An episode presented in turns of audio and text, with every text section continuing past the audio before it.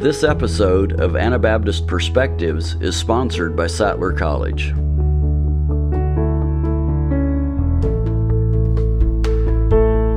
I'm here with Alan Roth. Um, we're in Brooklyn, New York City, and we're actually in this is a church and a school, if I understand correctly, um, that you were involved in starting. This is America's largest city, New York City, but you haven't always lived here. So, can you walk us through some of that journey of coming to Brooklyn? Well, I grew up on a farm out in Oregon. I remember when my parents took us to the rescue mission in Portland, and I mm-hmm. remember thinking, I am never going to live in a city. never. I hate cities. But when I was in uh, Bible Institute, the Lord really opened my eyes to what is happening in the world. Mm-hmm. Um, the growth of cities, the over half of the population of the world now live in cities. 80 wow. some percent, 83 I think it is, of the US population live in cities. Wow. So if we're going to reach people, we have to go to where the people are. Mm-hmm. So the Lord changed my mind on that, and we've been living in cities then since 1978. Oh, wow. So for a while. How long have you lived in Brooklyn specifically? Since 86. So you came to the city uh, with clear intent for ministry, basically.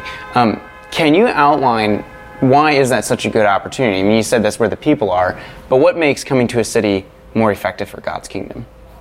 Well, really, the the key question is where does God want you to be? Mm-hmm. And then because we can serve Him anywhere, but we came here actually just intending to be here for a year and to get a church planting team started, and then we would go on to an, a, a Muslim country in South Asia. Mm. But the Lord uh, kept us here. The importance of it is that where churches uh, are established, then they influence their communities, and mm-hmm. cities are places of influence. They're places where people intersect, they come together. So, mm-hmm. as I look at it, we ought to go to where the people are. How are we going to reach them if we're not there? It's just strategic, mm-hmm. basically. Yeah. Mm-hmm. I'm going a little off script here, but how how has it been the last? You've been here a couple of decades. Do you feel that it's that this was the right strategic decision that you made? I do. Mm-hmm. I do. We never intended to live here in this city that long. Hmm. But the Lord has His own plans, His own sense of humor. I tell people we had planned to come here six to 12 months, but the Lord mm-hmm. He didn't tell us that the six to 12 months would be at the end of 30 some years. So, so we've actually raised our children here. This has become home to us. Mm-hmm. We really enjoy interacting with people from so many different parts of the world.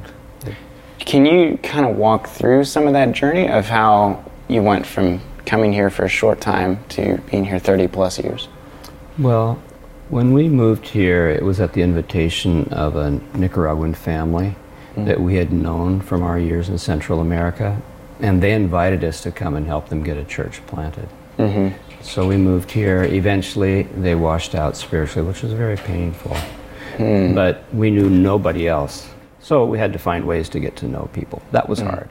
It was wintertime, mm. and people don't like to open their doors to, when it's cold. They don't like to invite you in. We had to find ways to meet people. So we just started going door to door, started handing out literature in the nearby train station. Mm-hmm. And little by little, we began to meet people, found people that were open to having Bible studies in their homes. We started having small group meetings in our home, and then we outgrew our home, and the rest is history.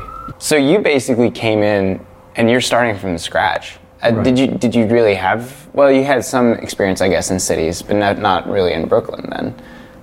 Well, when we came here, we thought, oh, all of these Hispanics here, mm-hmm. this is just like Central America. So we felt quite at home. Mm-hmm. Two to three years down the road, we said, this is not Central America, and we don't know what it is. Because it's a blend of different Hispanic uh, mm-hmm. communities, cultures. And when people come to the big city, the big city changes them too. Mm-hmm. And so for those first two or three years, we were trying to figure out, you know, how does this thing work? Yeah. And I'm not sure that we still know. Did you have a support group around you?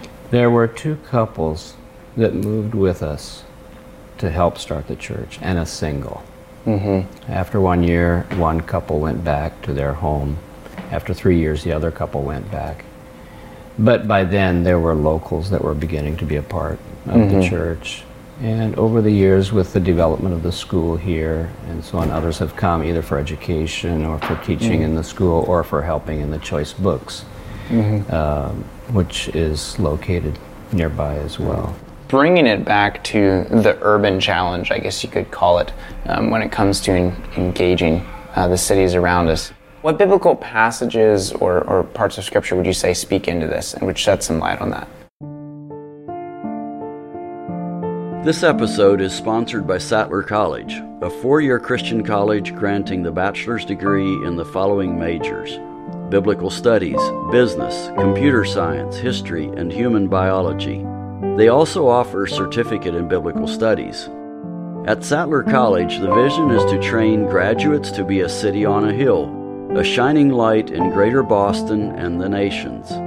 Because the city of Boston is one of the most important global cities for world changing movements and institutions, pursuing higher education in Boston provides students with the opportunity to train for a lifetime of impact for Jesus and His church.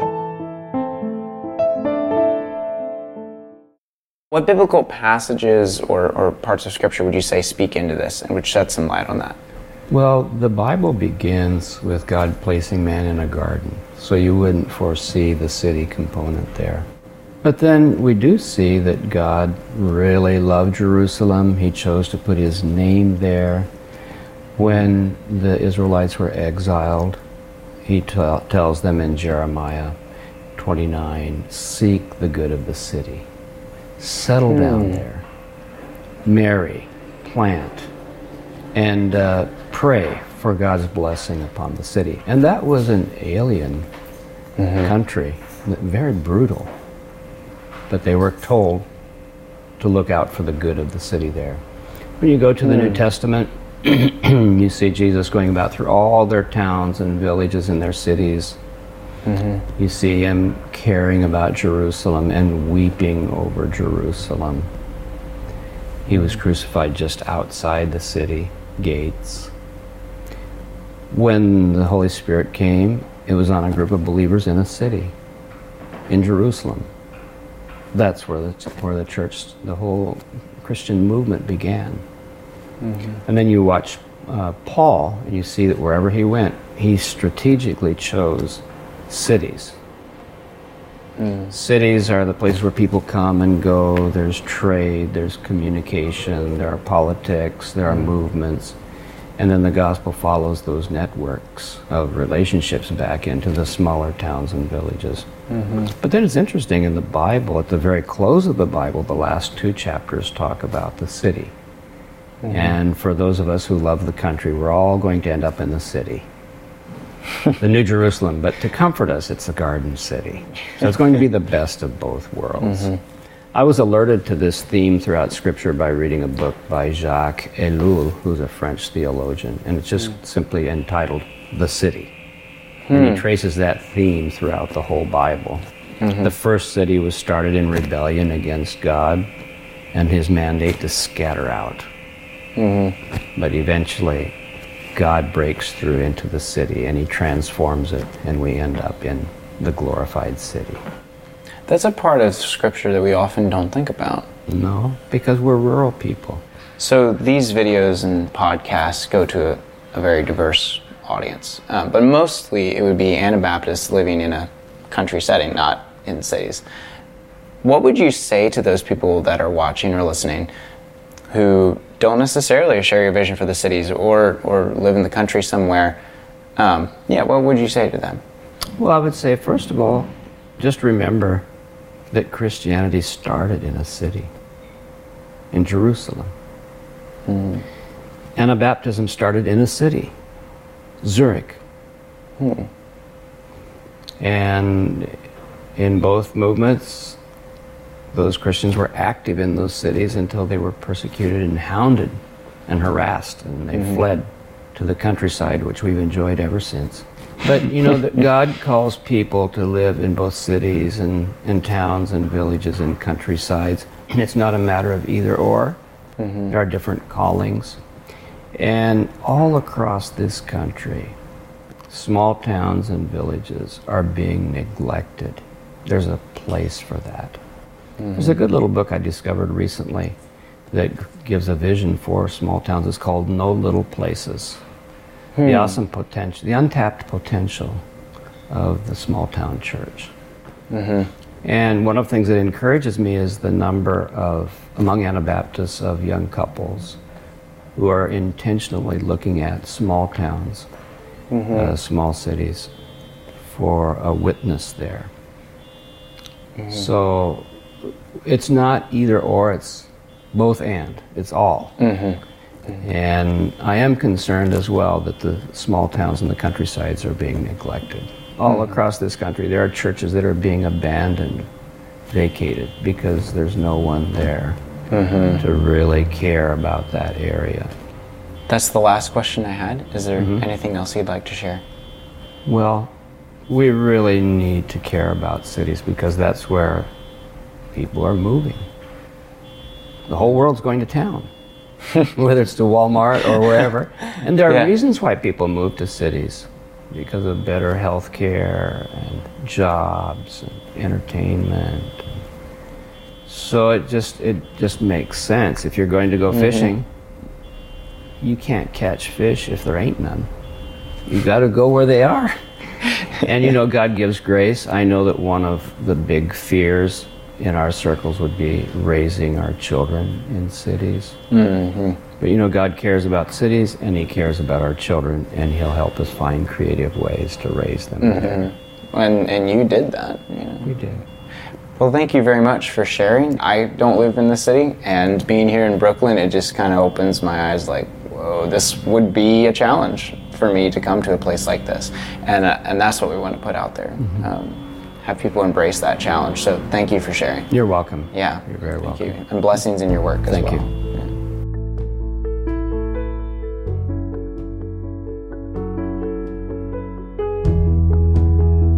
For more information about Anabaptist Perspectives, to read our blog, to donate, and to see videos of the conversations you hear on this podcast, visit AnabaptistPerspectives.org. We'd love to hear from our audience, so leave your feedback in the comments for this podcast or send us a message through our Facebook page.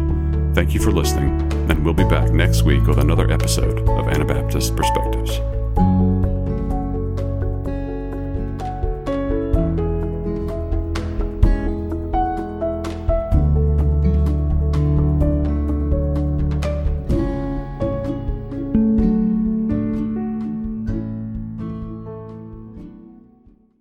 Thank you for listening to Anabaptist Perspectives.